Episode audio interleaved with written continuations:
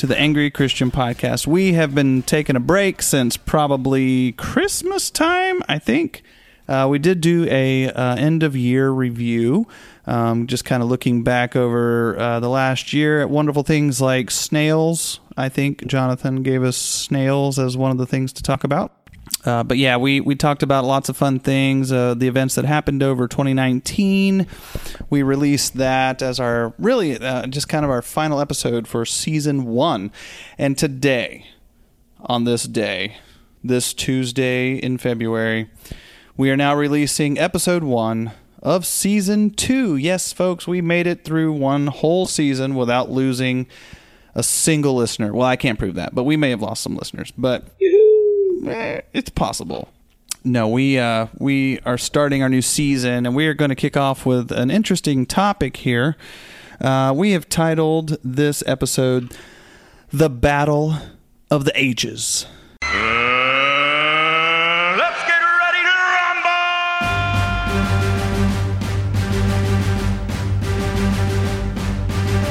and I just imagine Michael the Wise in his wizard outfit, and me in my paladin outfit, and Jonathan in his ranger outfit, and Brian.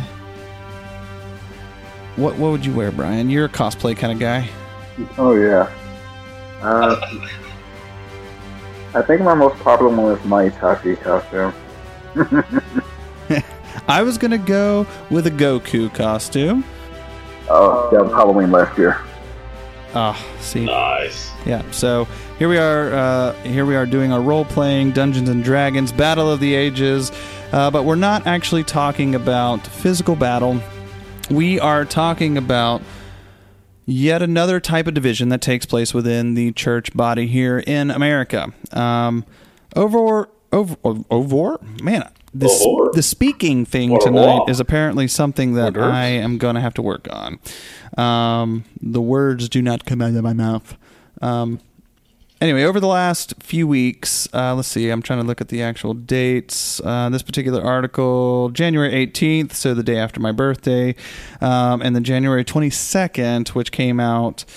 Uh, four days after, no, five days after my birthday. Um, these are two different articles, and interestingly, one article is about the treatment of the older generation within the church, and the other article is the treatment of uh, infants and young children.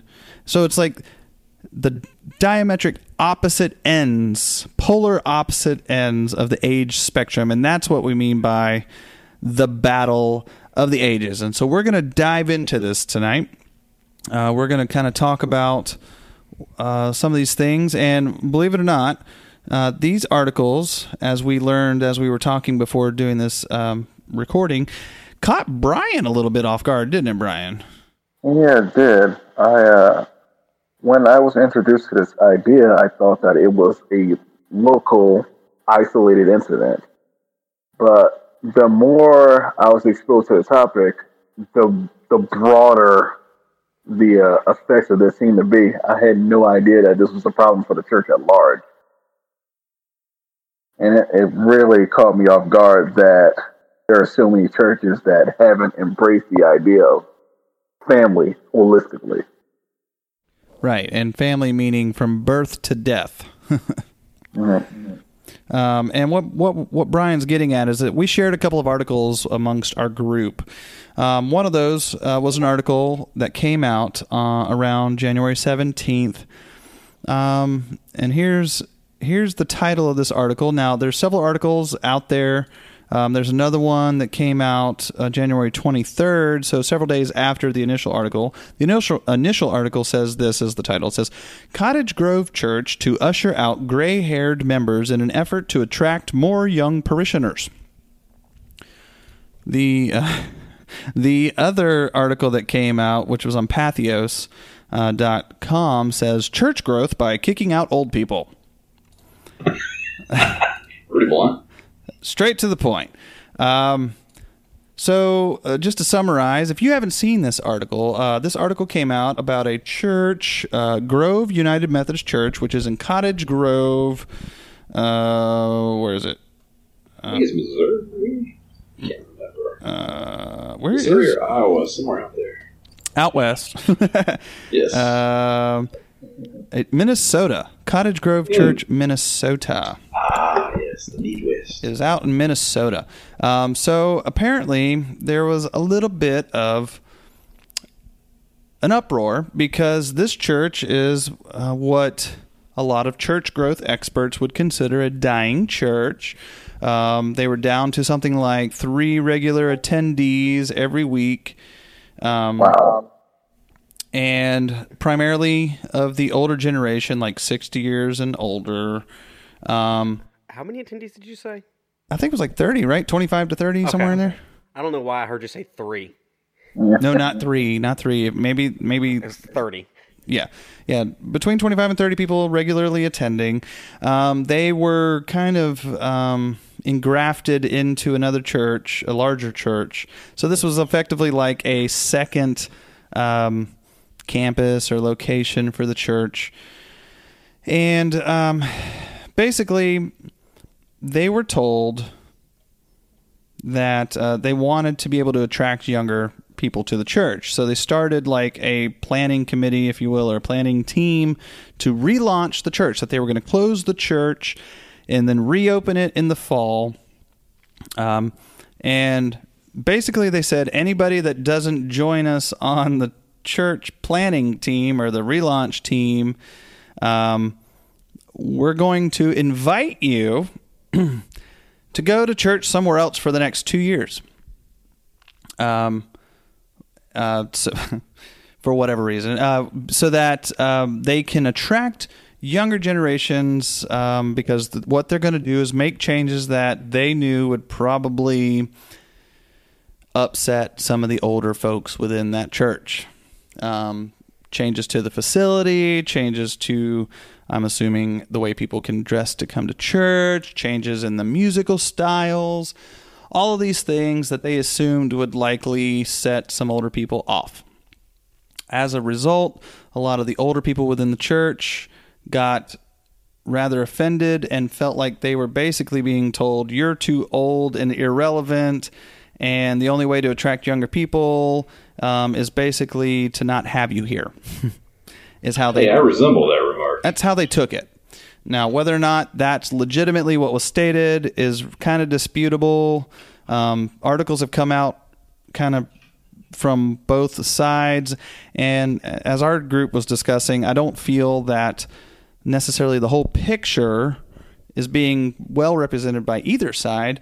But what we can take from this is that it appears that um, this church seems to think that the most important thing in church growth is to attract younger families.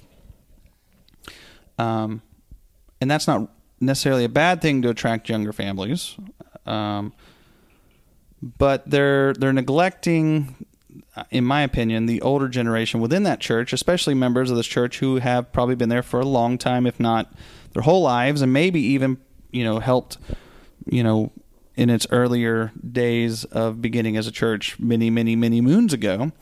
Um, so anyway, that was the first article that kind of surfaced. So as you can see, there's this this kind of um, feeling against the older people. Now, this isn't the old, only article that we've seen like this. There was a lady. Uh, there was another article that we saw for a lady who was 92 years old who basically got a letter. She was kind of a shut in for a while due to health reasons, obviously, 92 years old. Um, basically, got a letter from her church that told her that she was no longer a member because she wasn't attending or giving enough money to the church. Uh, yeah That was a few years back. But that yeah. was a few that was a few years back, but it's just another example, um, you know, of, of people basically getting getting the shaft um, for various reasons. Then, to top it all off, um, there was another article that came out, and this one kind of actually stirred a little debate within our own group. Actually, both articles did, and we'll get to that, and we'll open that door here in a minute. I just want to kind of set the tone or set the uh, the stage here. So another article that came out, um, the article title says, "Pastor stops church service to have woman and child escorted out after baby makes noise." Well, yeah, that's what the article says, but we saw the video. Yep. In- yeah. They uh, well they and they they included the video um, I think in the article. Uh, yep, they did.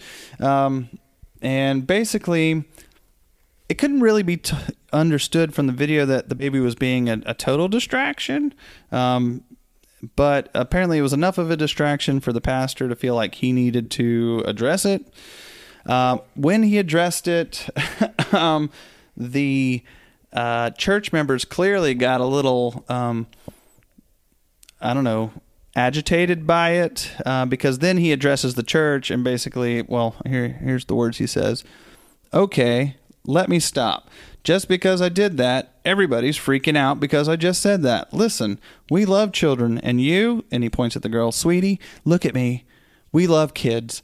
But if a child is going to affect the whole service because the child's cranky or whatever, we do have TVs that are right there in the back. So that's cool.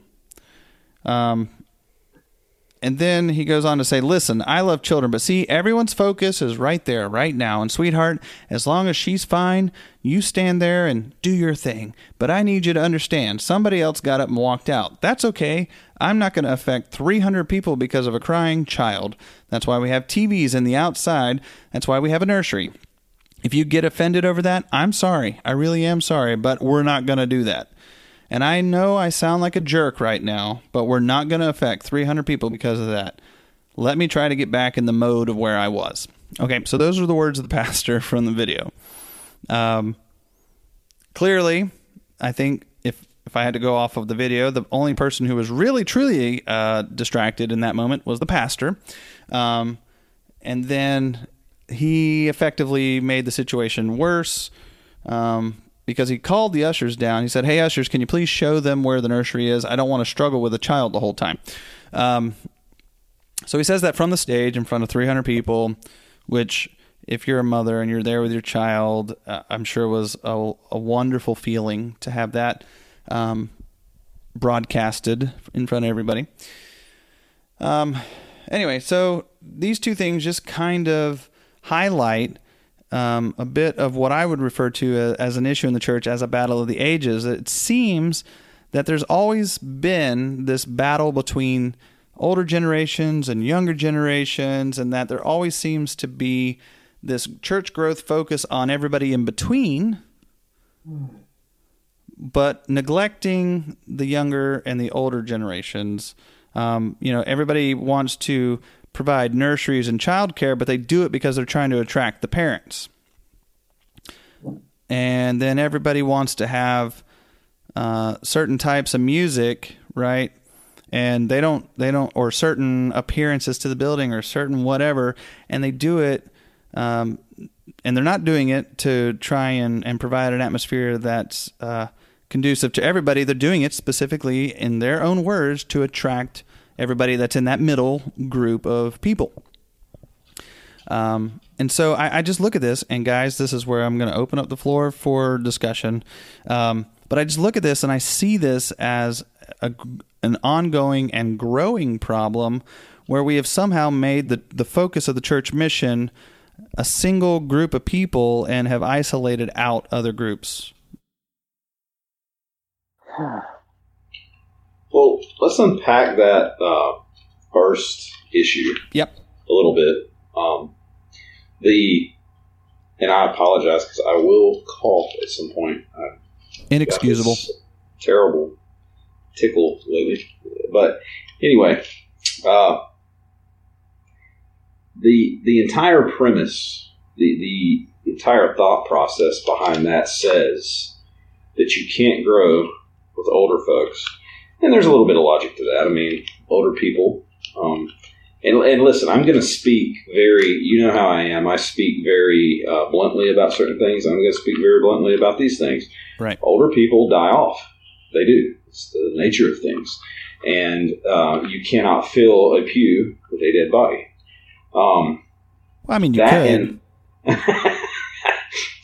sadly, that that's the approach that's being taken here the approach is, um, hey, we need to grow the bodies sitting in the building so uh, the older folks are not uh, part of that.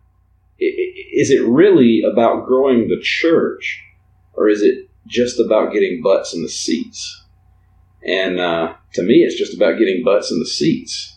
I think that there's a there's a there's a part of it that's a nobler thing. You can't reach out to people if you don't have butts in the seats. At the same time, uh, the the real underlying goal isn't the growth of the church body as much as it is attendance. Right. It really is about attendance, and it's about how much money they can bring into the church. Because let's face it, babies aren't tithing, and older people are typically on a fixed income. Well, yes and no. I, if you look at the statistical data, um, you know, Southern Baptist Convention puts together all sorts of statistical data. Older people tithe, and younger people don't. That's true.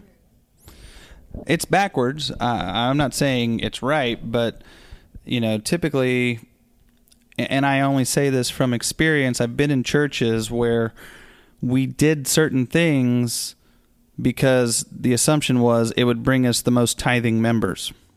Well, th- there's a there's a, a catch twenty two there that you bring up. It's not just that you bring in tithing members; it's that if you do things that certain folks don't like, they stop tithing. They're, they're, they say, "Well, I'm not paying for that." Yeah, yeah, there there is that for sure. Yeah, and then there's the two year old who said he's not tithing unless he gets a diaper change He's not tithing; he's teething. or goldfish. Dun, dun, shh. I see what you just did there. that was a good one. That was quick. That was quick. Dad jokes for days. I want to assume the best about uh, these pastors that are making these kind of decisions, pastors and elders. Uh, I don't want to think that all of them are just trying to get butts in the seats, though we know that that happens. Uh, I want to give them some benefit of the doubt and think that they are trying to build a church with wrong foundation, because ultimately, uh, the pastors, elders, us, anybody. We can't grow the church. Because Christ said, I will build my church. And he set the standard for what the church should be. We're supposed to be family. You mentioned the 92 year old that was kicked out of the church because she wasn't there and she wasn't tithing or whatever. So uh, if great grandma doesn't make it to Christmas dinner, is she out of the family? Yes. Seriously, is that, is that how this works now? Um, Uh, ap- if you apparently in the church, yes. if we get a bunch of young people in these churches, who's shepherding them? Who's guiding them? Other young people that are going through the same things? Right. I'm looking at uh, Job chapter 32, verse 7. Says, I thought, age should speak, advanced years should teach wisdom. We need them. A lot of these older people have been walking in the faith for years and years and years. They have wisdom they can share with us so we can be raised in the faith. In Yeah. the center, we're still finding our way. And we need to be prepared to teach those that come after us. Some of us are already in those places where we're doing that. Right. Well, in, in addition to that, think about this. So, um, I was I was thinking about, um, so in Titus two, Titus chapter two, this is Paul talking to Titus, who's a young pastor in the early church. Okay, Mm-hmm. and this this is what he's he says to him in the early part of chapter two. He says, "As for you, Titus."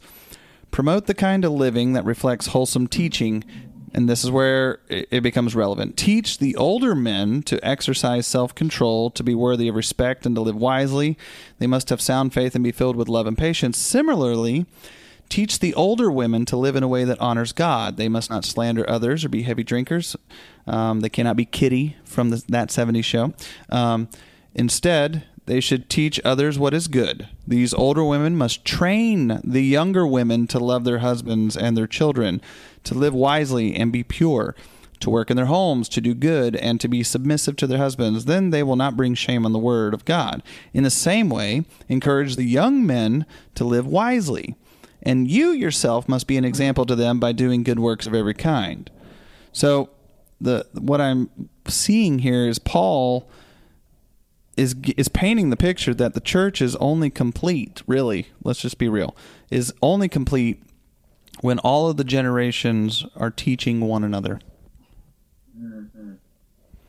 So if we exclude the older generation, how how can how can the older women teach the younger women how to love their husbands and their children and to live wisely and be pure? If we're kicking them out of the church and we're saying, "Sorry, we can't grow our church with you here." Or we're making them feel like they're in the way. Same thing with the older older men, you know, the older men are expected to teach the younger men. And likewise, it, it says, because I'm assuming here that Titus is a young fellow, um, that he's suggesting to Titus that he needs to be an example to the older generations that are there as well. So there's this give and take between all the generations. We're the young teaching the old and the old teaching the young. So if if we're saying, sorry, you're up to this age, you're not allowed in the sanctuary, and uh, above this age, we really don't want you in our church because you're cramping our style. You know, what is that communicating to the world about what we believe with regards to uh, just the whole body? That's like looking at my hand and I go, okay, I got my thumb, finger, you know, and my four fingers, but I go, you know what, hand, thumb, you're really cramping my style, man.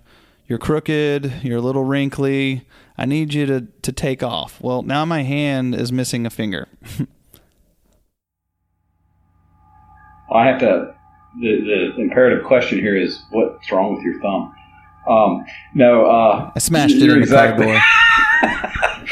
no, you're exactly right about that. Now, in in studying for this topic, um, we have the perception that in the older day, olden days, and, and there's some truth to it, that um, when it refers to younger people, as talking teenagers. Now, that's not necessarily true. In, in researching, I found out that uh, usually in that context, when it was talking of young men, it referred to anybody really around the age of 40 and lower. And when it was speaking of older men, of course, it was above that age.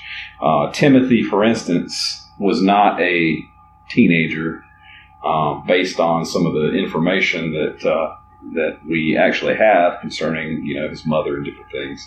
He was not a teenager. He was actually probably in his mid thirties right. uh, and was considered a young man. Sure. So as we're talking about this, let's not lose context of what we're referring to by young and old.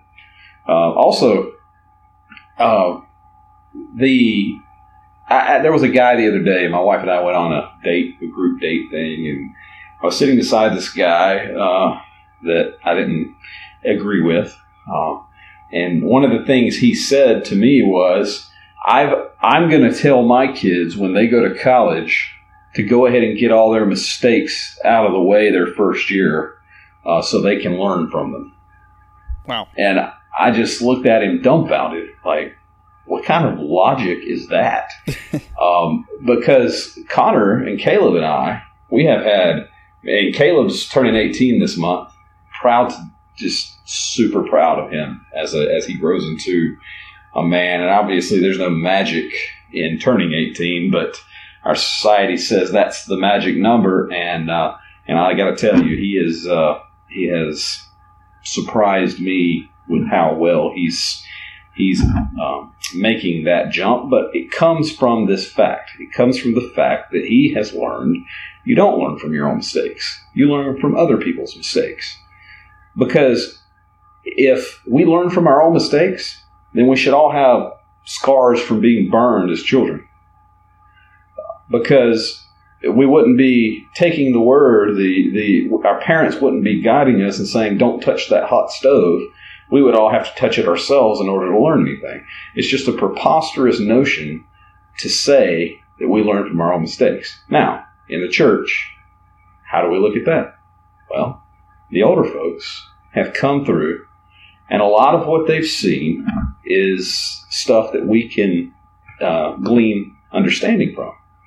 Um, I personally, I, I play devil's advocate a lot when we discuss things because there are always two sides to a story, and I, I see both sides. Uh, even if I don't agree with both sides, I see both sides.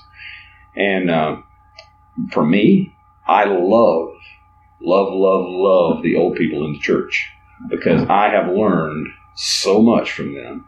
I, my entire faith walk, the good parts of my faith walk, are gleaned from wiser people that have gone before me. Everything that I that I can call a mistake was done on my own, I, and and I mean that literally. It was done on my own understanding and not through learning from the wisdom of others.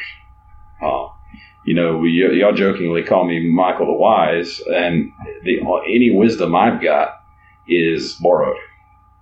Uh, obviously from the Holy Spirit first, but uh, definitely by those that He has put in my path, and I'm forever thankful for them. And many of those folks are passed on. Um, I hate to say, uh, and I hope that I carry on their wisdom as as we go. And that's another part of it is we need to be able to take what they've given us and and pass it on to the generation behind us. So if we neglect the elders now, what do we expect when we become elders?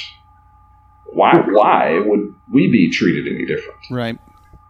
And and where would the where would the wisdom die? Yeah. I mean, I, I, I understand that. So, one of the articles I read that oh, I wish I'd pulled it up now, now, now that I'm not um, on it, but it was an article that kind of looked at the idea of not neglecting the older generation.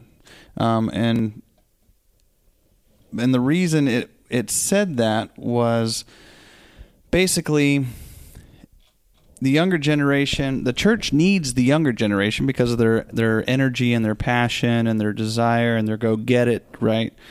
But we also Right. we also need the older generation for their wisdom and their temperance because they're gonna they're gonna help the younger generation to step back and go hold on i get your passion i get you're excited but we need to think through these steps right? We need to, we need to uh, look out for the potholes you know so Well, like you're saying, that, that's Proverbs twenty twenty nine. Proverbs twenty twenty nine says, uh, "The glory of young men is their strength, you know, their exuberance, but the splendor of old men is their gray hair."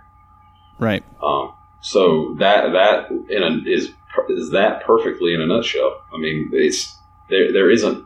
It's not a one or the other. And those young men with that strength, they eventually become those old men with that gray hair. Right.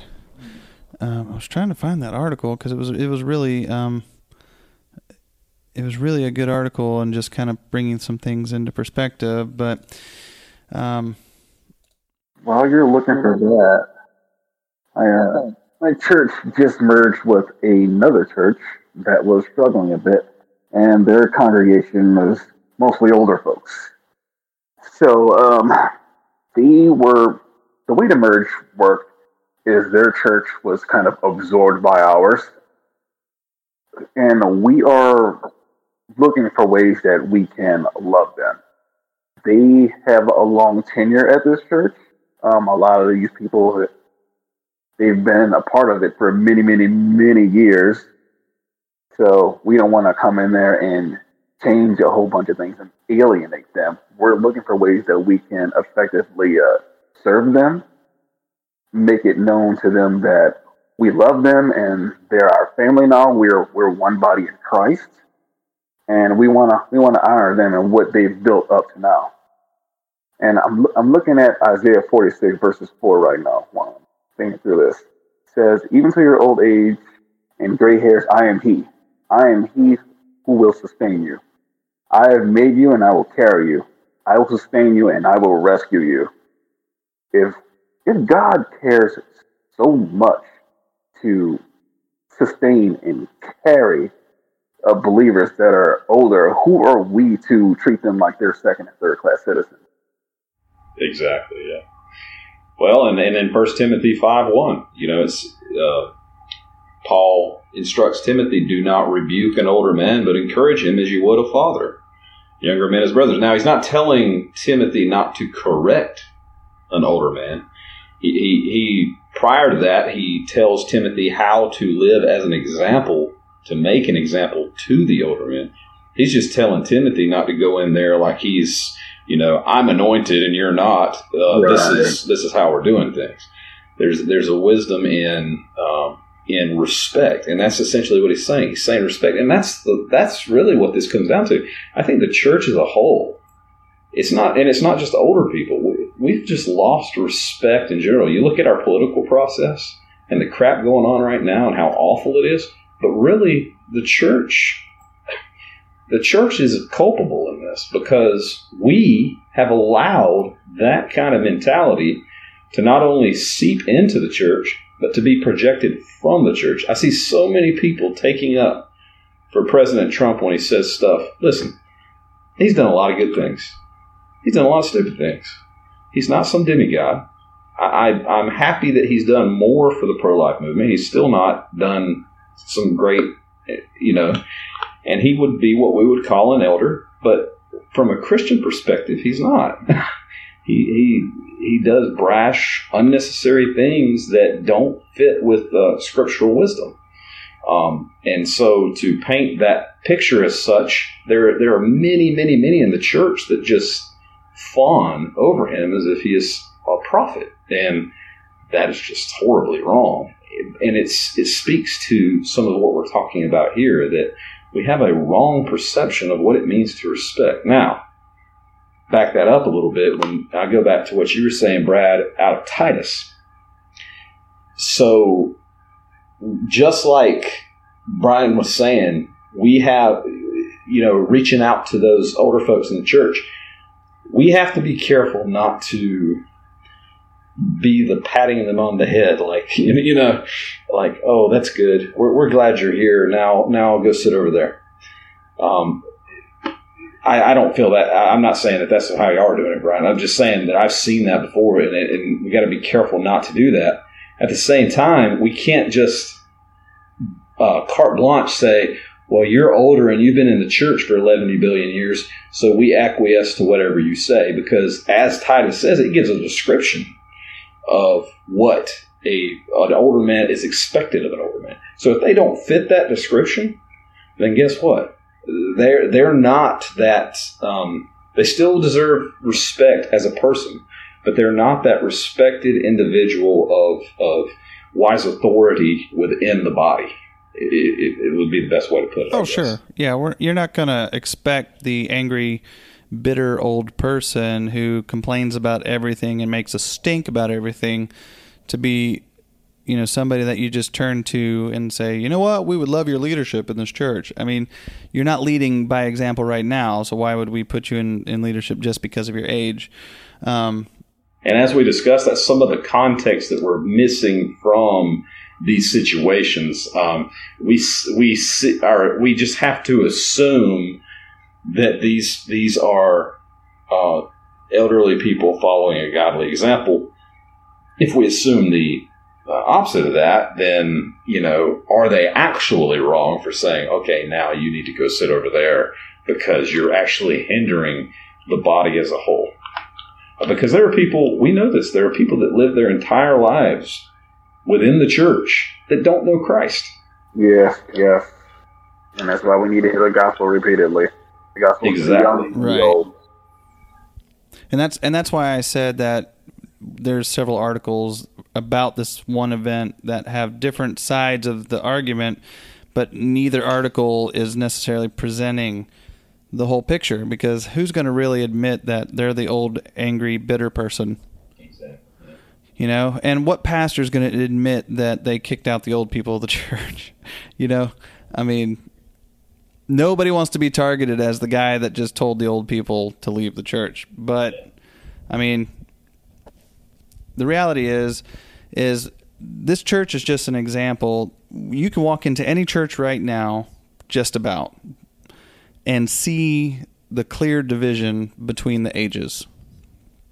Um, you know we, and we set it up that way we have set it up that way as a church structure um, in many churches children don't really get involved with the actual body of the church or the life of the church until they're 18 years old.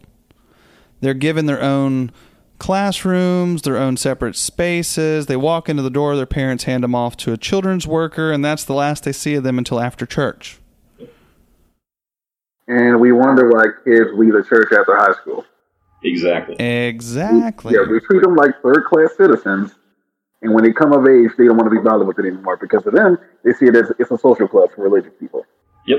Right. They're being treated as family.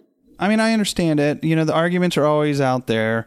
Well, we we provide this this service to the young families because we want parents to not feel like they have to be distracted with their kid, and they can have a place to leave them so that they can focus on their own spiritual um, development. But then So what I do have they to do ask the rest of the week? That's exactly what I was going to say. So, what exactly are they doing the other six days of the week? Um, you know, clearly they must uh, be doing a stellar job, and um, you know, but you know, and then the, the other argument is they don't we don't want them to be a distraction for the other people within the church. Um, you know, but then I run into people like this. So like uh, Sherry and I are at a Methodist church right now. I'm on staff as a worship leader, and uh, Sherry just started um, bringing the kids to sit on the very front row um, during church. Now at I guess about the halfway mark, may, maybe not even halfway mark, one third of the way through the service, they release the children to go to children's church. Now it's optional; no child is required. Um, but there's a couple of old ladies that sit behind Sherry and the kids, and they let Sherry know just how much they love our kids sitting in the sanctuary. And we're Take talking it from a sarcastic perspective, right? no, no, they're being legitimate and oh, okay. You, you, the way you said it was like, oh yes. no, no, no, no. Sorry, um, I really got to work on my tone. Um, no, the, the the ladies were legitimately saying to Sherry that they they just they absolutely appreciated the fact that our kids were in there, um, and this includes my 12 year old, my nine year old, my seven year old, and my three year old, um, who are sitting on the very front row of the sanctuary. Well, your kids are angels, so you know. Uh, my kids are not angels. If you know Declan Gunner Bates, um, that child last Sunday wore his pajamas through the whole service. Okay, because he refused to change his clothes. He did not want to wear regular church clothes. So we said, "Fine, we're not having this fight. You're just going to sit in church in your pajamas." Um, and actually, the old ladies thought it was wonderful. They were like, "That's so cute. I wish I could come to church in pajamas." And um, Come on. but yeah, that's what I said. I, I said, "Go ahead. Who's going to stop you?" I said, "I'll Pajama day at church. exactly. Um, but you know, they were serious when they said what they were saying, and, and and what they were trying to communicate was that they appreciated the young life in the room. Um, and I think Sherry even you know said, "Well, we're sorry. I know Declan can be wild, so we're apologize in advance for his his outbursts." And they were like, uh, "Don't even think about it. It's not a problem." And you know, and that's just in this church. That's the behavior. In fact, in our other church at Journey Church, same thing you know we have we have the children's ministries we have the classrooms again optional nursery optional but if i wanted to keep declan in the sanctuary we can and no one has made us feel like we were bad parents because we brought a three-year-old into the sanctuary who made a noise in the middle of the sermon um, Pastor Will didn't stop in the middle of his message at, at any point and point out children and parents who were not abiding by the children in need to be in the nursery rule. Um, you know, and, and I, I feel like that kind of bridges that gap. It needs to be an optional thing. I get I get the reasons why we provide that service, but there are some churches that I have personally been a part of that have straight up told parents that your kid belongs in the nursery. Um, let's do a little bit of Bible trivia here. Who was first to celebrate the arrival of Jesus in the flesh? Uh, that would shepherds. be JB, John the Baptist. Yes, Oh, he that left yeah. in the womb Yep. a child. That's true. Poor Elizabeth. A prenatal child. Yeah, and Man, so I'm I'm involved in uh, abolitionist ministry, so I'm really sensitive to this topic. Our culture hates, hates, hates children. Yeah. We'll kill them for any and every reason. And uh, if you're a person that has a big family, Brad, you might get. You have four kids. People will look at you like, "Oh, do you know what causes that? Do you know why that happens?" I actually heard that the other day. Yep. Yeah, yeah, yeah. These children are something to celebrate. Personally, being in the hostile environments that I find myself in sometimes, if I hear a baby crying in the word, praise God, children are a blessing. Yeah. In fact, I think it was Thom Rainer um, in the Southern Baptist Convention when that article came out about the the pastor calling out the woman from the pulpit. He made a statement which he's not the first to say. He stole it from somebody else, but it's a true statement, in my opinion. He said, "If you don't hear the babies crying, then it's possible that your church is dying." Mm, Yeah. amen.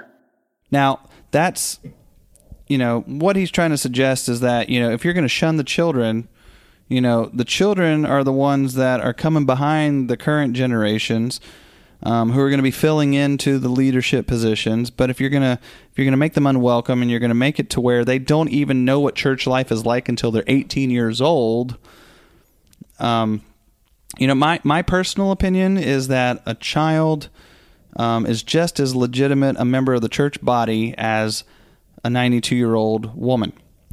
And, you know, are they filled with wisdom? No, neither am I. I'm 38. Um, you know, we. They're they're not as wise as I am, and I'm not as wise as a 92 year old. It's all part of a progression of life. Um, but when we when we segregate, in my opinion, we age segregate worship, we age segregate teaching, we age segregate all the aspects of church life. Um, we miss out on the generations uh, teaching one another, and and it really, in my opinion, it's less of a church than it could be in that way. Yeah, it's a, it's a little ironic because uh, you look at our our drive for education for our children. We we want this we want advanced education wherever we can get it. I'm proud of both my boys for being in honors courses and advancing in their school. But if I if I say, well, I can't let them sit in the church service because it's too advanced for them. Oh, How, how is that? How is that not the not the total opposite of what I'm trying to achieve in their general education? I, I hear that all the time. Well, well, they go to children's church because it's on their. No, you know what you're doing is you're you're you- you're uncomfortable with the realities of what Scripture. When when the children came to Jesus, when the when the disciples tried to keep the children from coming to Jesus, it was it was because it was adult time. It, that, that's what people don't seem to comprehend.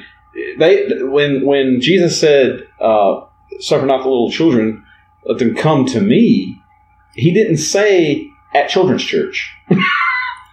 it was actually a time Well, where what you don't know- the adults were there, the children were getting in the way, and they're like, "Oh, go over there," and Jesus said, "Uh, uh no." Well, what Jesus was actually doing was setting aside a children's lesson at the front of the sanctuary. yeah, and to- to- Peter, was- you go over there. I'm going to just hang with these guys. Yeah, he was going to draw them a picture, hand them some candy canes, and then send them back to their parents. And the verse actually says when Jesus saw this, he was indignant. Yep, yep. He also You said that we should morons. come to the kingdom of God like these children. hmm That's exactly right. Now, sorry, who's someone who's about to speak? Go ahead. Well, no, I was just going to say, and we don't realize how. Listen, I was saved when I was nine. The Holy Spirit spoke to me when I was nine years old. Literally pulled me out of the pew. I mean, I th- there was a physical pull on my body because I was scared to go down front. There was a physical pull on my body. Now I know now as an adult that I didn't have to go down front for for Jesus, but He was calling me to go do that to to set that precedent, and so I did. Nine years old. Uh, I look back on a nine year old now, and I'm like, wow, I was uh, literally a kid. I mean, playing, I was still playing with He-Man and Hot Wheels and all that good stuff. Yeah. Um, but Jesus Christ spoke to my heart. Um, and I look at my life after that and, and the, the choices that I had an opportunity to make between then and now. And I've made bad ones. But I'm telling you right now, I know what I could be had I not known Jesus at nine years old. And it terrifies me what I could have been and how many of these children are being kept from their their heavenly father.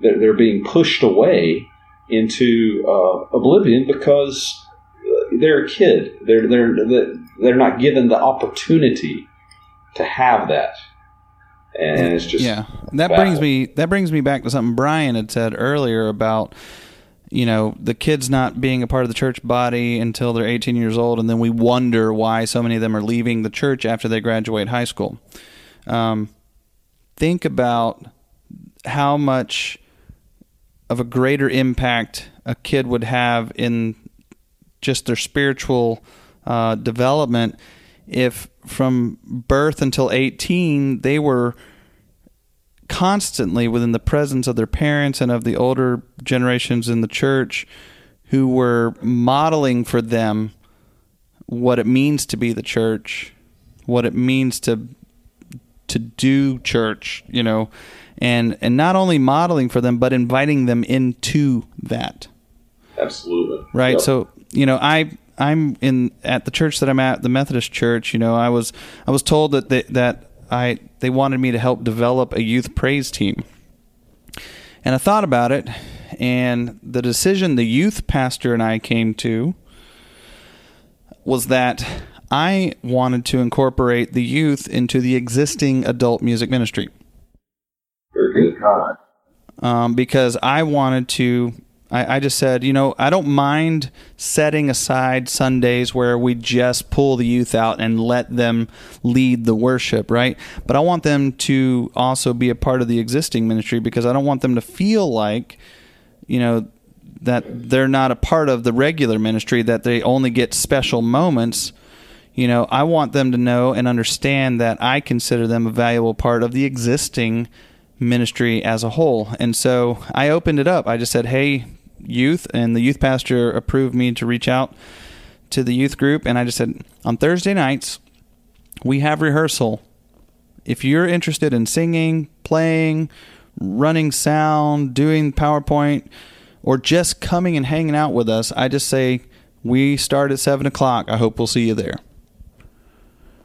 You know, and and I said, and you may not be able to play with us on Sunday, or maybe you will be, um, but either way, I just want to open that door and let you know that you're welcome to come and be a part of this ministry.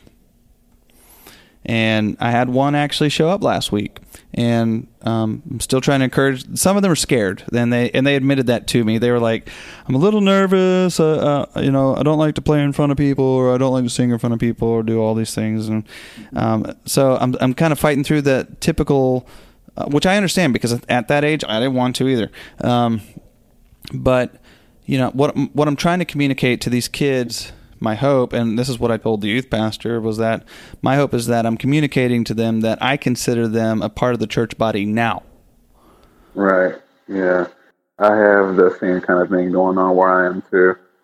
I'm not really in a position of authority, but there are kids that are interested in what I do. So I will teach them things about slides. After the service is over, if one of the kids wants to play with one of my T-Bird cameras, I'm like, hey, go ahead, go take some pictures, go film some video, go have fun with that. Um, Yeah. There are kids that watch me put the sound stuff together. They watch me set it up and they watch me tear it down, and a lot of them will help me, and I'll let them.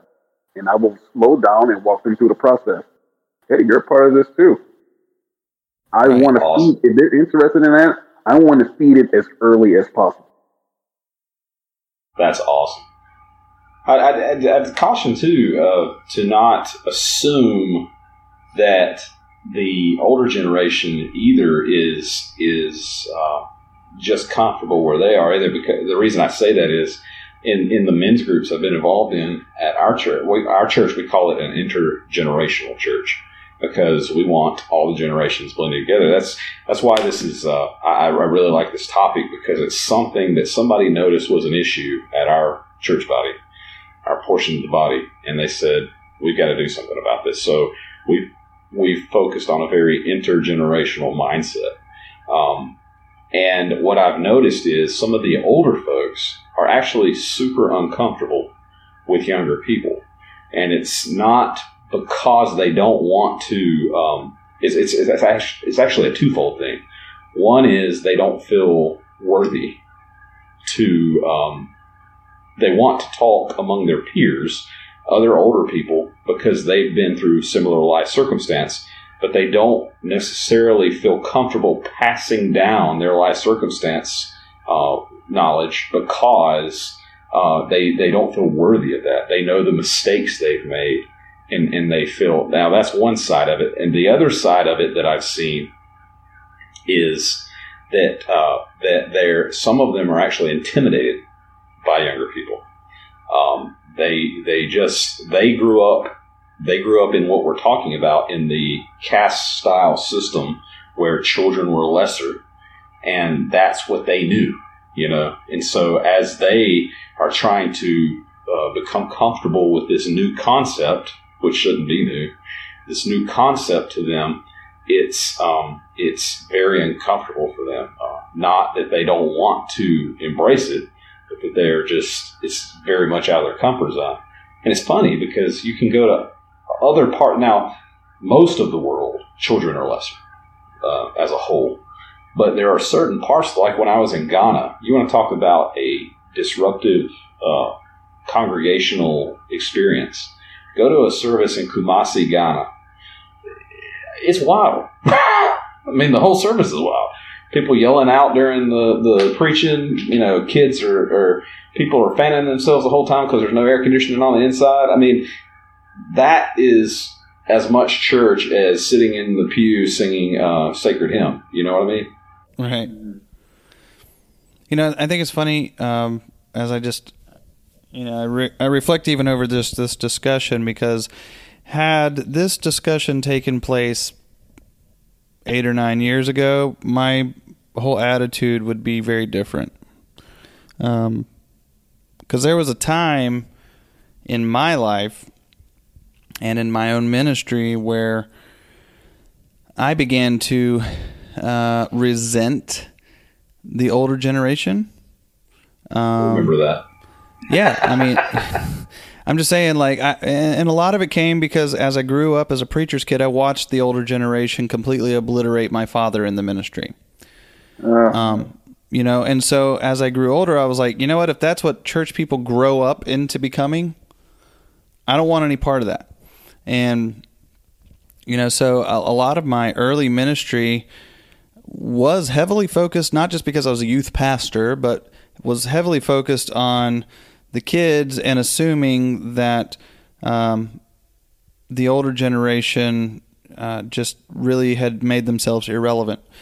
And um, the reality is that that's just not the case. The, the there are people in all generations within the church who are problem people because we're human beings and um, and there are always going to be pre- people present within our church bodies who are going to test us, push us, frustrate us, and and are going to be those people that we're like, I don't want to be like that. However, as I've said on some other of our older podcasts, and even on the one tonight, um, you know, they aren't reflective of those generations as a whole. Um, and over the years, my, my whole perspective has begun to morph as I've met some of these. You know, there used to be a time where Sherry and I would talk about how we would read things like Titus 2, right? And how the older women and older men ought to be teaching the younger men and the younger women.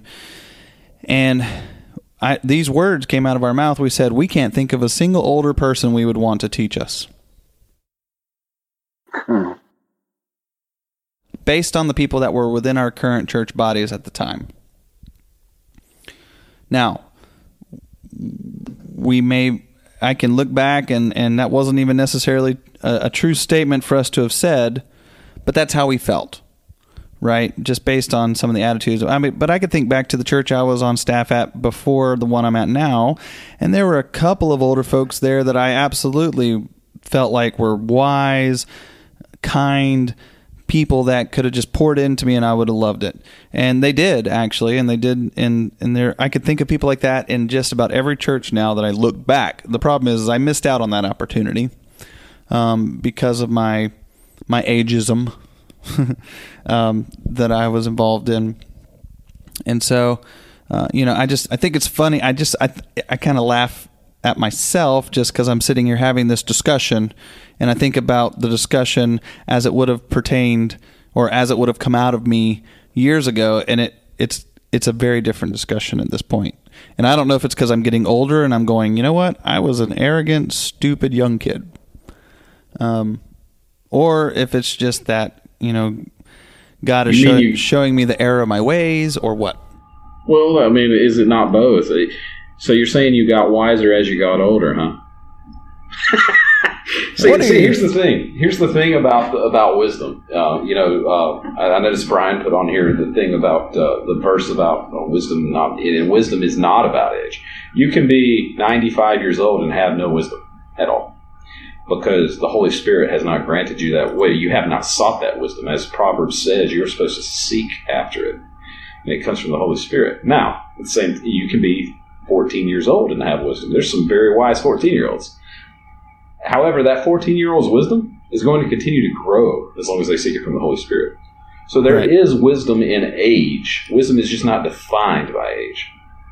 So Right. as we grow older, we do grow in that wisdom, and we need to we need to acknowledge that and appreciate that.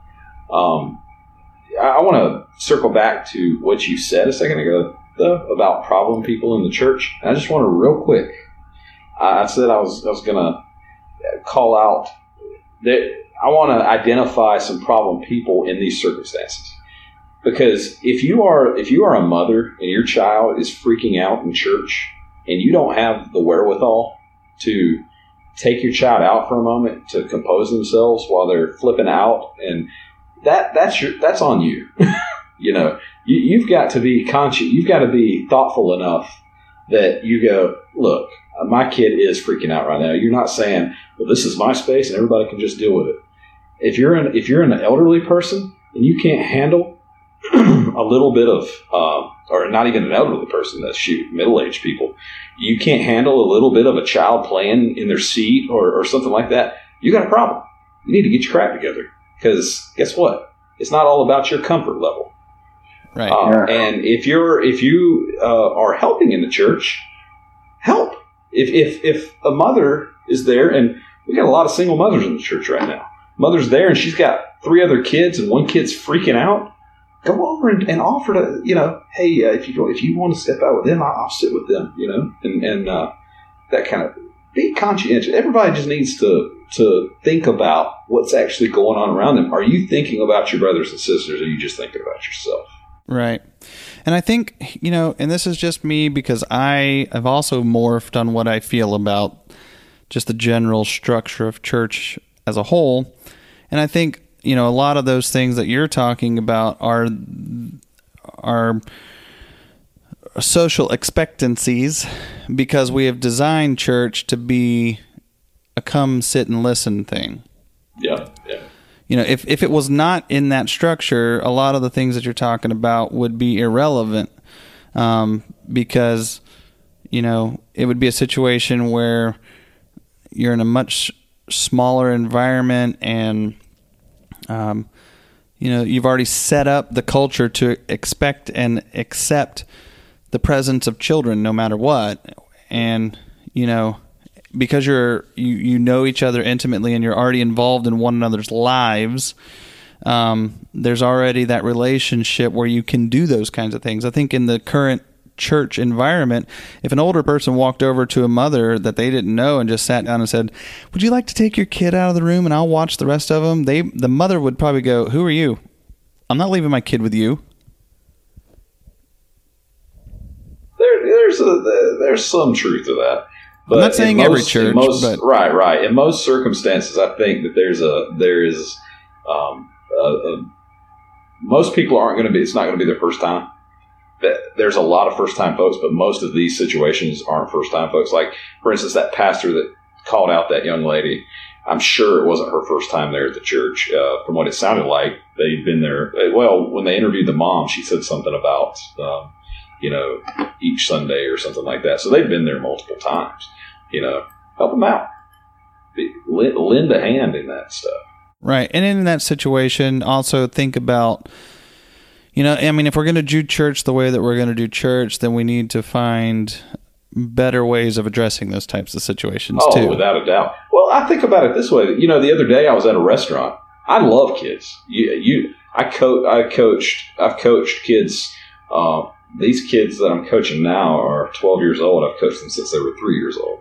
Um, this this particular group, and then I coach other ones as they come up. I love kids. I love I love developing kids, um, seeing them grow and loving on them, and uh, every time we have a practice, we pray together over what's going on in their lives. That I, I love kids. But I was at a restaurant the other day, and behind me there were kids just without any sort of barriers whatsoever. The parents just go do whatever, and they were absolutely disrupting everybody in the restaurant. And I'm like, "Are you serious? I mean, you're you're really that thoughtless? You, you really think that you're parenting them in some way by not establishing some sort of boundaries?" right. So I, the reason I say that is we, we should treat we shouldn't treat church like a library, but we should treat church as if we're in a restaurant. You know, it's still a it is still a place where there are other people involved, and so we should think about other people's um, um, situation. Uh, I, I, I'll back it up to this. My dad, he's a pastor, and uh, I know I've told you guys this before, but my dad will not, he does not want kids out of the service. He, he doesn't want a children's um, thing for two reasons. One, uh, the adults that are watching the kids, they're not able to participate in, in the service. And two, the Right. kids aren't able to participate in the service. So he has one guy, he's a very big uh, guy. Um, He's probably early 20s. He is severely autistic and vocal Tourette's. And he yells out in service in random times. And my dad includes him. He's like, "Yes, sir, brother." You know, Right. He's he's super distracted. I mean, he gets really loud and, and just gets on a tear for a little bit as that Tourette's kicks in, and uh, and then he and sometimes if it's it, most of the time he's fine. Sometimes his mom knows, okay, well this is a this is a severe instance. He's not going to be quiet for a little bit. I need to take him out.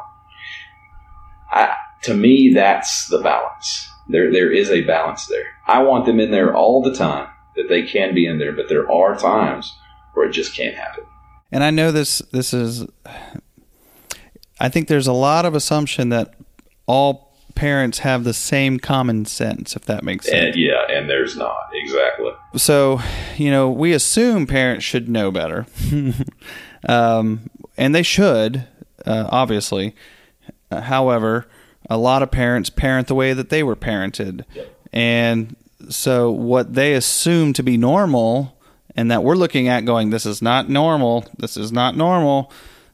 I'm, I'm not I'm not giving anybody a pass. What I am suggesting is is that um, is that finding ways that we can help educate the parent, right? In in a way that's not condescending or making them feel like they're less than parents, uh, you know, but just understanding that hey, you know what? Everybody did not come from the same upbringing with the same expectations or the same parenting styles. Um, and that we we have to be able to address these things and, and create order because the Bible is clear that when we gather that it should not be chaos. Um, but and so there has to be some semblance of order, but you can't establish order if um, if you don't have a relationship with those people or understand what kind of background they have and be able to um, bring correction and teaching and understanding. Um, you know, when you when you have nothing with them, right? Uh, a lot of people want to correct you, but they don't want to have a relationship with you. Let me ask. Let me ask this question. Uh, this goes to Jonathan's been awfully quiet. This goes to his point. I'm getting worried when we about were- him. Are you alive? I'm alive. Okay. Well, I'm gonna, I'm gonna steal your point, Jonathan, since, since you're not talking. Uh, the the deal with the girl in the church where the pastor the pastor should not have been the one to to approach the girl. It should have been a church member or an usher. Uh, well, and an usher should be a church member, but uh, it should have been a church member. And I let me pose this question: Do you think that when we're talking about older folks and stuff, that a loving older individual approaching and saying, "Hey, can I help you? Can I can I can I come talk to you over here and just just?" I- To me, it seems like that would come across better than say just some man in a suit coming up and going, "Hey, I need you to come with me." you know, you know what I mean? That Yeah, that's usually a it's bad like time. you're saying we need to think from their perspective. What you're saying is you don't want to send the mafia to her. the guy with the earpiece, like, all right, yeah, I'm there. Excuse me, ma'am. I, I need to see you in the back of the room. Um, I think uh, it's a natural outflow of us treating each other like family. We will see each other's blind spots and we will trust one another enough to speak into those things. If there are areas that we're struggling in or areas that we don't really understand how to show grace to people around us. Yes. The function as a family, people can pour into us and we can make those adjustments accordingly. Right, because you can get to a place like when you're at a family event and your grandkid or your nephew or niece is acting like a fool, and you can just pick up the kid without even talking to the parent and walk out of the room and just, you know, handle the situation because you're family. Right. And that's not excusing the parent from the situation. That's just saying, well, maybe the parent's in, in the middle of something and can't handle the moment. Um, but because you have that level of relationship and trust with one another, that you can step in and and and handle situations because it's it's already expected. I mean, in a family, if if my if Sherry's mother came over and picked up one of my kids and walked out of the room, I wouldn't second guess what she's doing. Right. Yeah. You know, our church. A lot of hard work. What you say, Hard work. So at our church, we start every service. We have like a pre-taped video that welcomes people in, and we announce, you know, your kids are allowed to stay in the service, but if they do become a distraction, we ask that you have look at some of these options that we have. And I think in the situation where, like I mentioned, like an usher should be the person who goes and talks to them. I'm thinking when I've actually observed a child becoming a distraction at my church, the usher actually went to get one of the children's volunteers. So hmm. some someone to come and talk to the mother, offer, hey, you know, we can take your kid over here in this classroom if you'd like, or we have these other options. Yeah, and I, I, I like that. That's a great idea. And you know, from your perspective, is it normally a woman? The children's volunteers are mostly women in my church. So like the male uh, usher would have went to go get one and then come back. Normally, we're very volunteer heavy at our church. Um, so we have a few children's department volunteers who wouldn't be specific to a class. They kind of are, monitoring what's going on overall. The reason I say that, I, I don't agree with mansplaining. Men and women are built differently, and mansplaining is a cop out for people not wanting instruction. But anyway, uh, but in the society we live in, uh, I could see how a man approaching a, a young woman uh, would be a bad idea. It'd Some, be better- sometimes better it doesn't a- matter because my wife went and helped tried to do something like that in our last church. Jonathan, you might have still been a part of the church at the time, and uh, she was asked by the pastor to go address this girl um, about her kid who was. It was clear that the mother was just not caring if her child acted like a fool.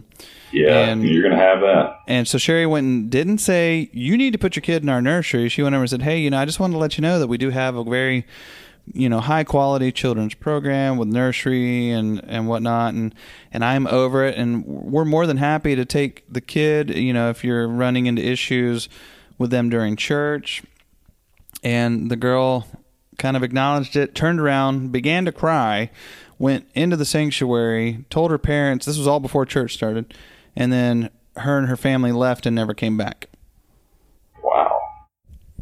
So, and that's from my wife, who uh, I would consider not exactly the scariest person in the world. I don't know. Sherry's pretty scary. She, Y'all haven't seen the size that I have seen. I mean, she's scary to me, but generally to most people, she's the sweet, you know, innocent um, person who people just go, not Sherry. I think I've seen her scare you. well, you lived with us for a year, so you would have, yeah. Uh, um, and now, now, uh, what, what, what? That's for a different episode, Brad. That's for a Okay. different I just saw saw you send something to the group, and I'm sitting there going, "This has nothing to do with uh, with the discussion." You know I'm ADHD. I go through 14 different topics in my head at a time. So so uh, I found that article I was mentioning earlier about the older generation, and the title of it is "Dear Church, Don't Overlook and Undervalue the Elderly." There was the last section I felt like was the best section of the whole article. Now it it actually cited almost all the Bible verses that we've already mentioned about the younger generations and Titus 2 and then Proverbs 16:31 with the gray hairs crown of glory. Um, here's here's um, here's the last part and I just want to read it and we can we can jump off of this point. It may spur a discussion, it may not, but here we go. It says this It says, What happens when a local church targets younger families or plants exclusively with young people in mind? Such churches learn how to celebrate at weddings and the birth of new babies, but they rarely watch an older member persevere in the faith to the very end. They know what it's like to dance at a wedding, but they don't know what it's like to weep at a funeral. Um, and they don't know what it's like to weep at a funeral of an old man who spent much of his life serving the Lord in the life of their local church. They don't know what it's like to stand over the casket of a man with deep wrinkles and gray hair and praise God for his faithfulness. In an age where youthfulness has nearly been turned into an idol, the Church of Jesus Christ should reject those ideas. The value of older members must be something that is instilled in the minds of younger children amongst us. We must disciple them well and teach them the value of learning from older members among our family of faith. An immature church is one that ignores the elderly.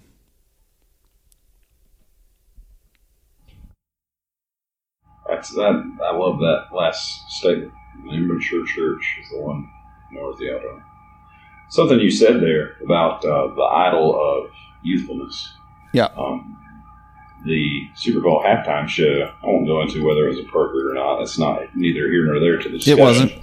the the uh, but the a lot of what came out of it is the joke. Look how good J Lo looks at fifty, and I look at thirty or whatever. Right. People gonna Um, be coming to us after this episode.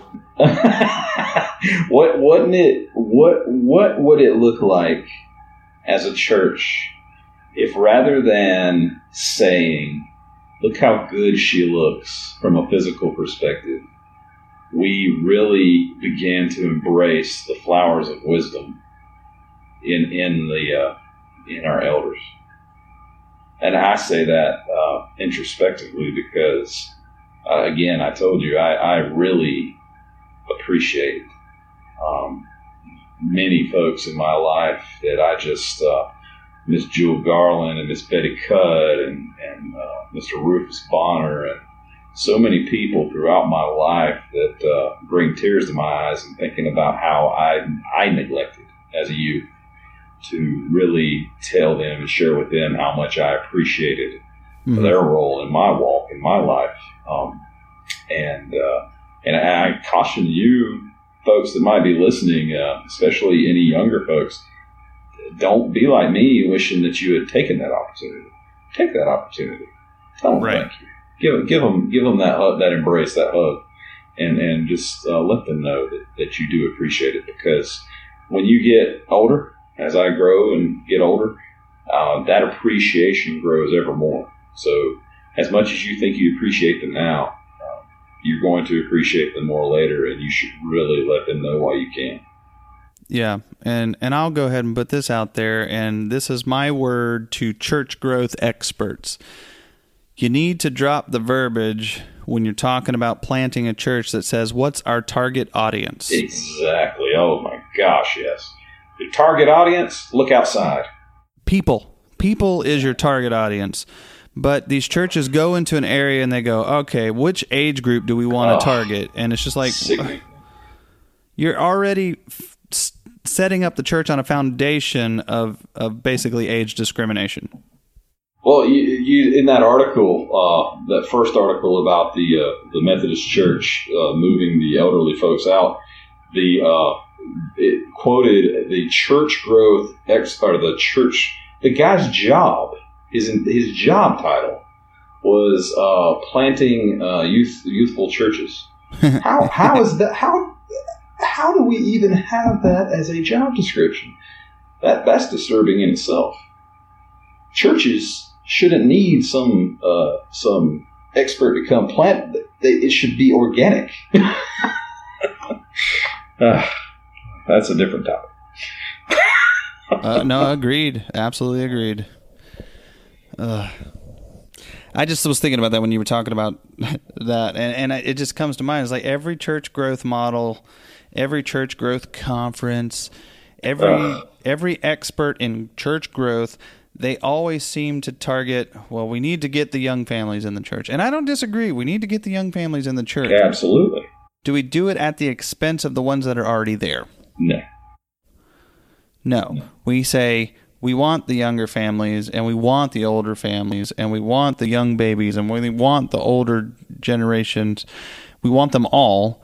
And, you know, we have to stop treating this. Well, it goes it goes back to like like we discussed in, in some previous episodes that we've discussed till now is that the church is not a purely evangelistic tool; it is a discipleship body. Um, it is it is uh, a living body. Not we're not going out. It's not it's not a nursery. It's not all about the babes. It's it's uh, for those that are uh, old in the faith and for and for those that are new in the faith. It is not a purely. But to Brian's point, the church should always have an evangelistic um, premise.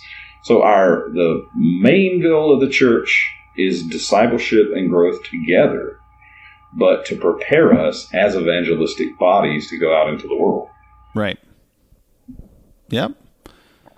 And if our, you know, in evangelism, when you look at, um, like in the in the New Testament, when you know the disciples are leading people um, into salvation and, showing them, it says, you know, that the father got married and then they or got married, the father got saved and then they went back and the whole household was saved. Yep, yep.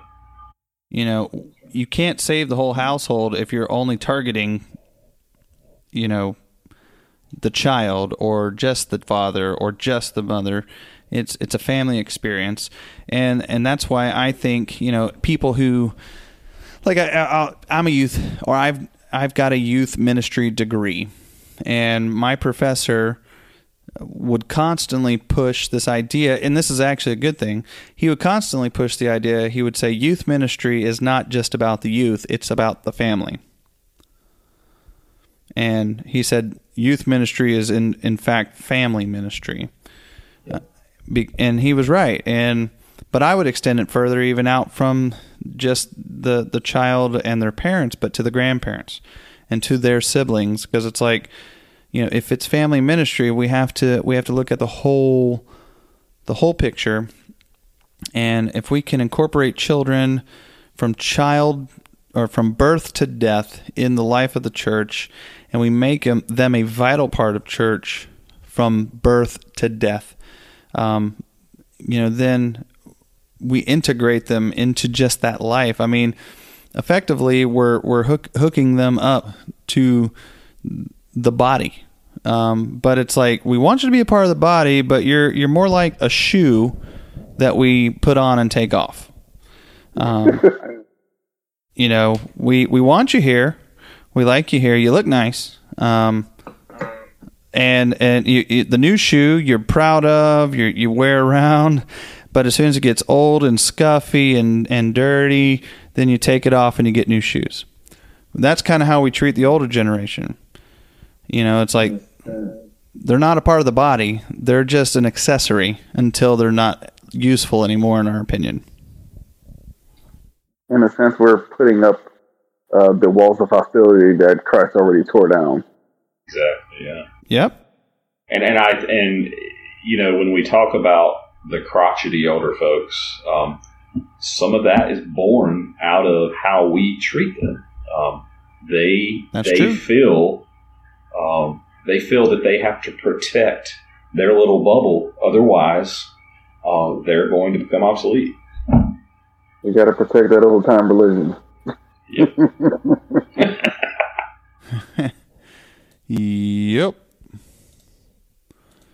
Oh man. Well, um, All right. Well, uh, can, can, I, I will say a word from uh, from me specifically okay. to to all those listening. Um, if you are an elderly person that I have interacted with in the church, and I have not respected you, I want to apologize. Um, if you are a younger person in the church, and now that I'm working my way toward forty, um, and you feel that you have been uh, looked down on in some way, I apologize. I want to let you know that it doesn't matter if you are three or 93, that you are a brother or a sister uh, of mine in Christ, in Christ alone. He is the great equalizer.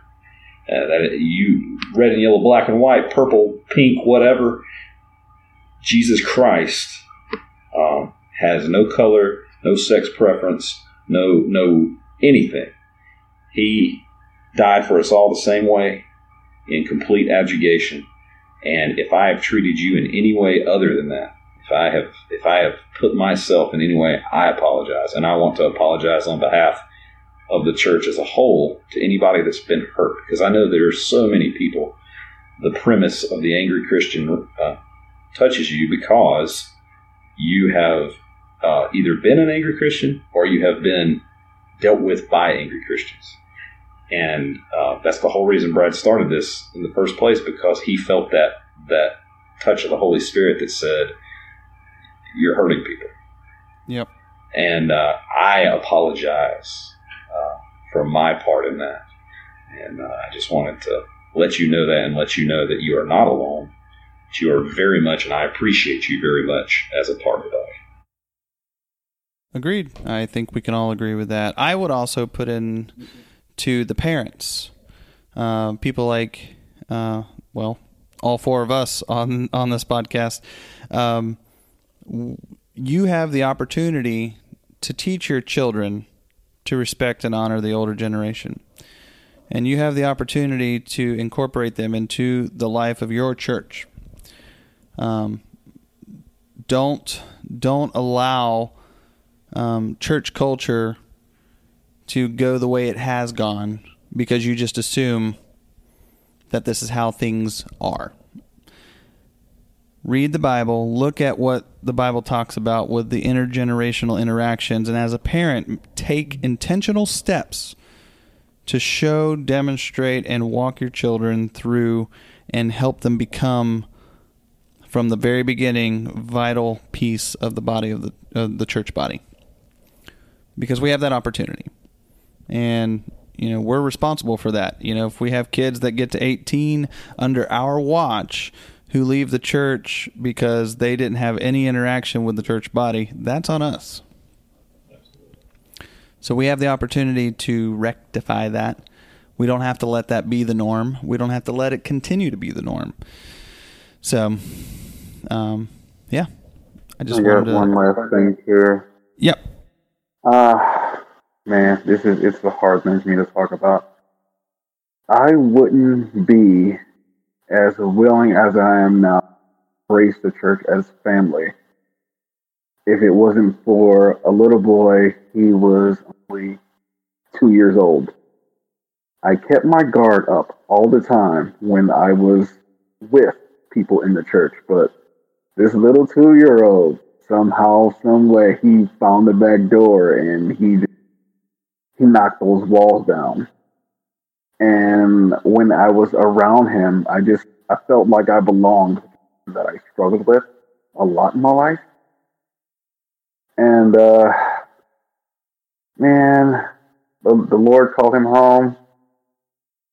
He he was only two when he passed, and just seeing the way our little body came together after that happened, it helped me to realize that God literally made us a family. This isn't some pretty little concept.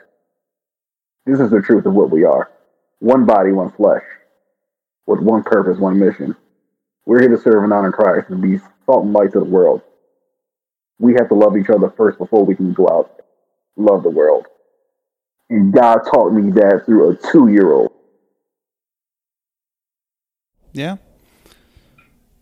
Absolutely. I think our children have have they they may not have the wisdom of the 92 year old, but they have the faith that we adults need to recapture. Uh, you know, I was I was thinking over. I think I posted it last week, and I just said, you know, that my my my kids are my heroes because they teach me so much about my relationship with God. And you know, they teach me, you know, about what faith looks like, what trust looks like. Because they have faith in me as their father that I'm going to keep my word, that I'm going to to protect them, that I'm going to care for them. They trust me that when I say um, I love them, that I mean it. And you know what? They go day th- day by day, and I can promise you, they don't think about is are we going to have food on the table. They don't think about that because they trust that as their father, I'm going to make sure there's food on the table. You know, they don't think about what clothes am I going to have because they trust and have faith in me as their father that I'm going to clothe them. And you know, that's huge and I, and I think that's what when Jesus, you know, going back to the the passage there where Jesus tells the the disciples to let the children come and that um, the kingdom of God looks like this. What he's saying is that we have to have the faith of a child and the trust of a child of their parents. Like we have to have that of him that our that the children have of us. You know, I can Right. remember. I can remember as a kid. I used to have a story my dad would tell um, that where my grandparents lived in West Virginia, they had a little stone wall that was like three feet off the ground, and I would uh, apparently I don't remember this because I was young, but my dad said that when I was like three, four years old, I would climb up on that wall while he was standing down there. He would have his back to me, and I would just yell "Dad!" and then I would jump. Like, I didn't. I wouldn't even wait for him to turn around or acknowledge that he heard me. I would just jump, trusting and having faith that he was going to catch me. And um, he actually used to use that as a sermon illustration all the time of, of faith because he was like, my son, you know, it was crazy. He would just jump off the wall, yell "Dad," and just assume I was going to catch him. And but I mean, my kids are like that. Declan Gunner is like that. He would absolutely climb up on something and just jump at me and yell, "Dad!" You know, and assume that I was going to catch him because he trusts me. He he honestly believes that I'm to catch him. You know, and, and my son, uh, my other son, Braden. You know, I was listening to. There's an old. There's a uh, Owl City song um, that Owl City sings a song about. Well, I say Owl City. I can't remember the guy's name. Um, it's one guy, um, but he has a song he wrote about his father being his hero, and um, we were listening to that song in the car, and Braden was in the front seat, and we were riding along listening to it. And when he said, you know, basically the lyrics are like, you know, um, the greatest hero to me is my dad. And Braden looks at me and he goes, You know what, Dad? That's what I think you are. Oh. Well, dang. And I was like, Kid, slay me now. You know, I'm trying to drive, son. Don't do this. You got water on the windshield and uh, can't see the road anymore. And uh, nah, but I mean, can we? s- Not all heroes wear capes. That's it. Yeah. Not all heroes wear capes, and he's talking about his dad. And um, you know, but I mean, just in that moment, he taught me again about, you know, do I look at God the Father as my hero? You know, this little nine-year-old boy has a better understanding of that relationship than sometimes I do. That's right. Through the eyes of babes. and through the mouths of babes. Whereas uh, Bill Cosby would say, the kids say the darndest things. Um, No, it's uh, Tiffany Haddish. Or no, no. oh, Yeah, her- is that yeah. right? Tiffany Haddish. No. Yeah. Now, because never mind, we won't go there. Um, and before that, it was uh, Link Letter. I don't know. I have no idea. Lincoln, Lincoln Park. Uh, I- but anyway, well, I think it was a good discussion. Any any final thoughts before we wrap up? Jonathan didn't give any final thoughts. Come on. Yeah. So That's a good one. I like that one. Yeah. Um, shortly after the whole Minnesota Struggling Church thing came out, there was a poll published by a Christian radio station on asking if a struggling church asking its older members to leave is a good or a bad idea. And the good news is that 98% of people said it was a bad idea. Awesome. I'm glad to hear that. I'm glad to hear that 98% of the people in our, if you take that as a statistical uh, analysis of church culture, that 98% of the people disagree with church growth strategies. Now, granted, as we said, the articles don't give all the information. This poll Yeah. definitely gave even less information. but exactly. Just on the surface, it's like, yeah, that's a bad thing. yeah, you get this the surface level level of hey, y'all leave. Sure, and, and it's very nuanced. That is for sure. Um, unfortunately, we live in a culture, church culture, where it's not, ex, especially, especially, it's not especially unbelievable though, Yeah.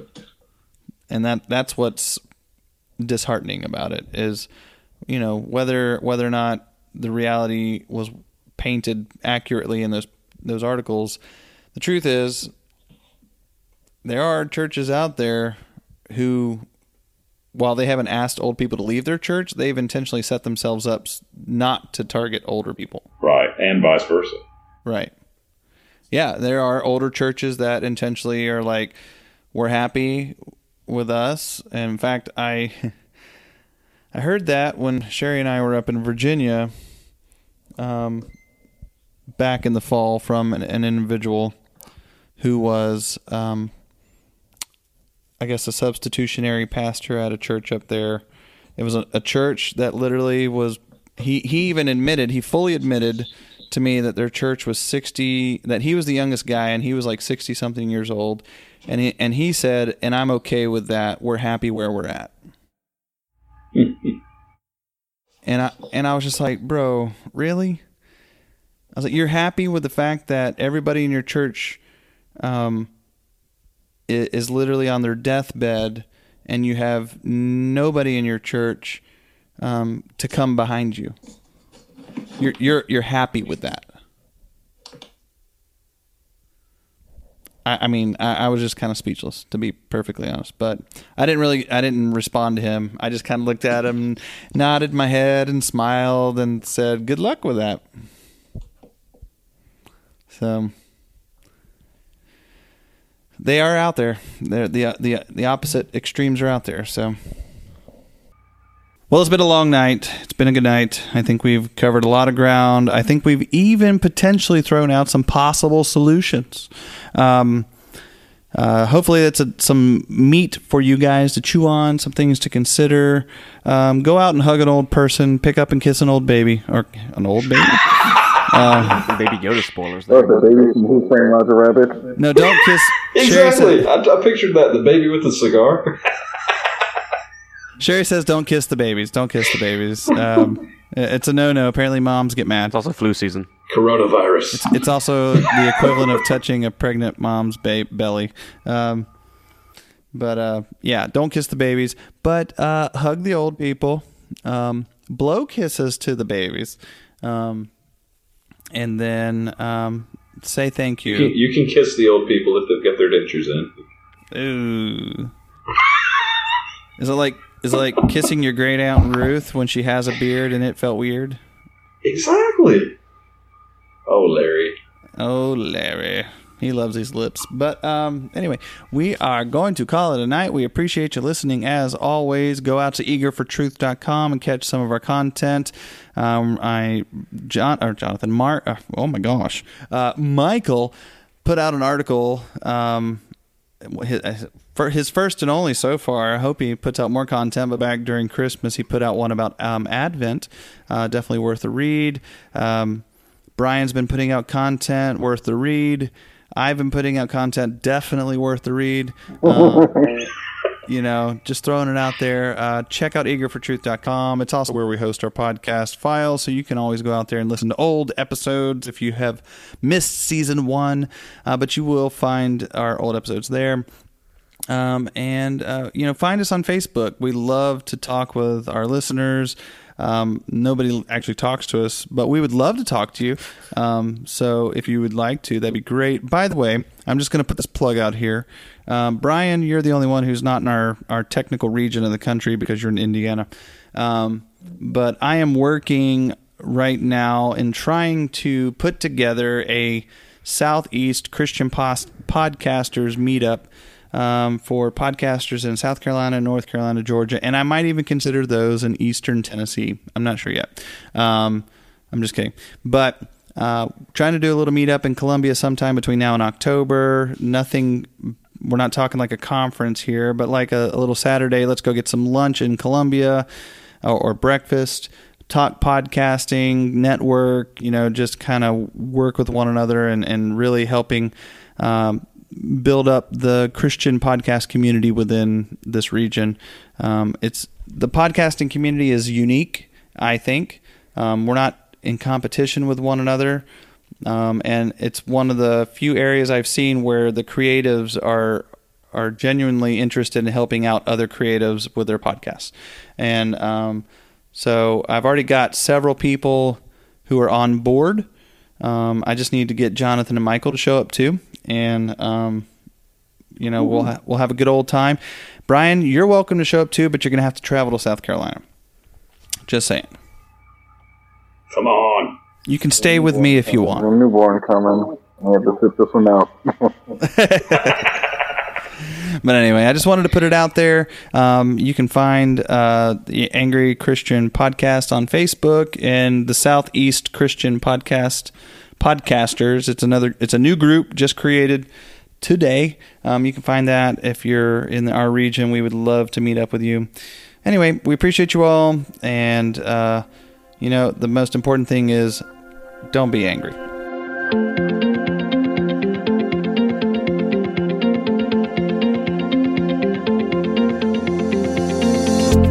I want to say a big thank you to Jonathan Hamlet, Michael Ledford, Brian Baldwin, and Robert Platt for taking this journey with me and helping me host the Angry Christian podcast. Another big thanks goes out to Simon Panrucker for the use of his song Angry Dance, which is featured as the opening song to this podcast. All other production and music was created by the Angry Christian podcast team. And finally, our biggest thanks goes out to you, our listeners, for without you, this podcast would not be possible. God bless.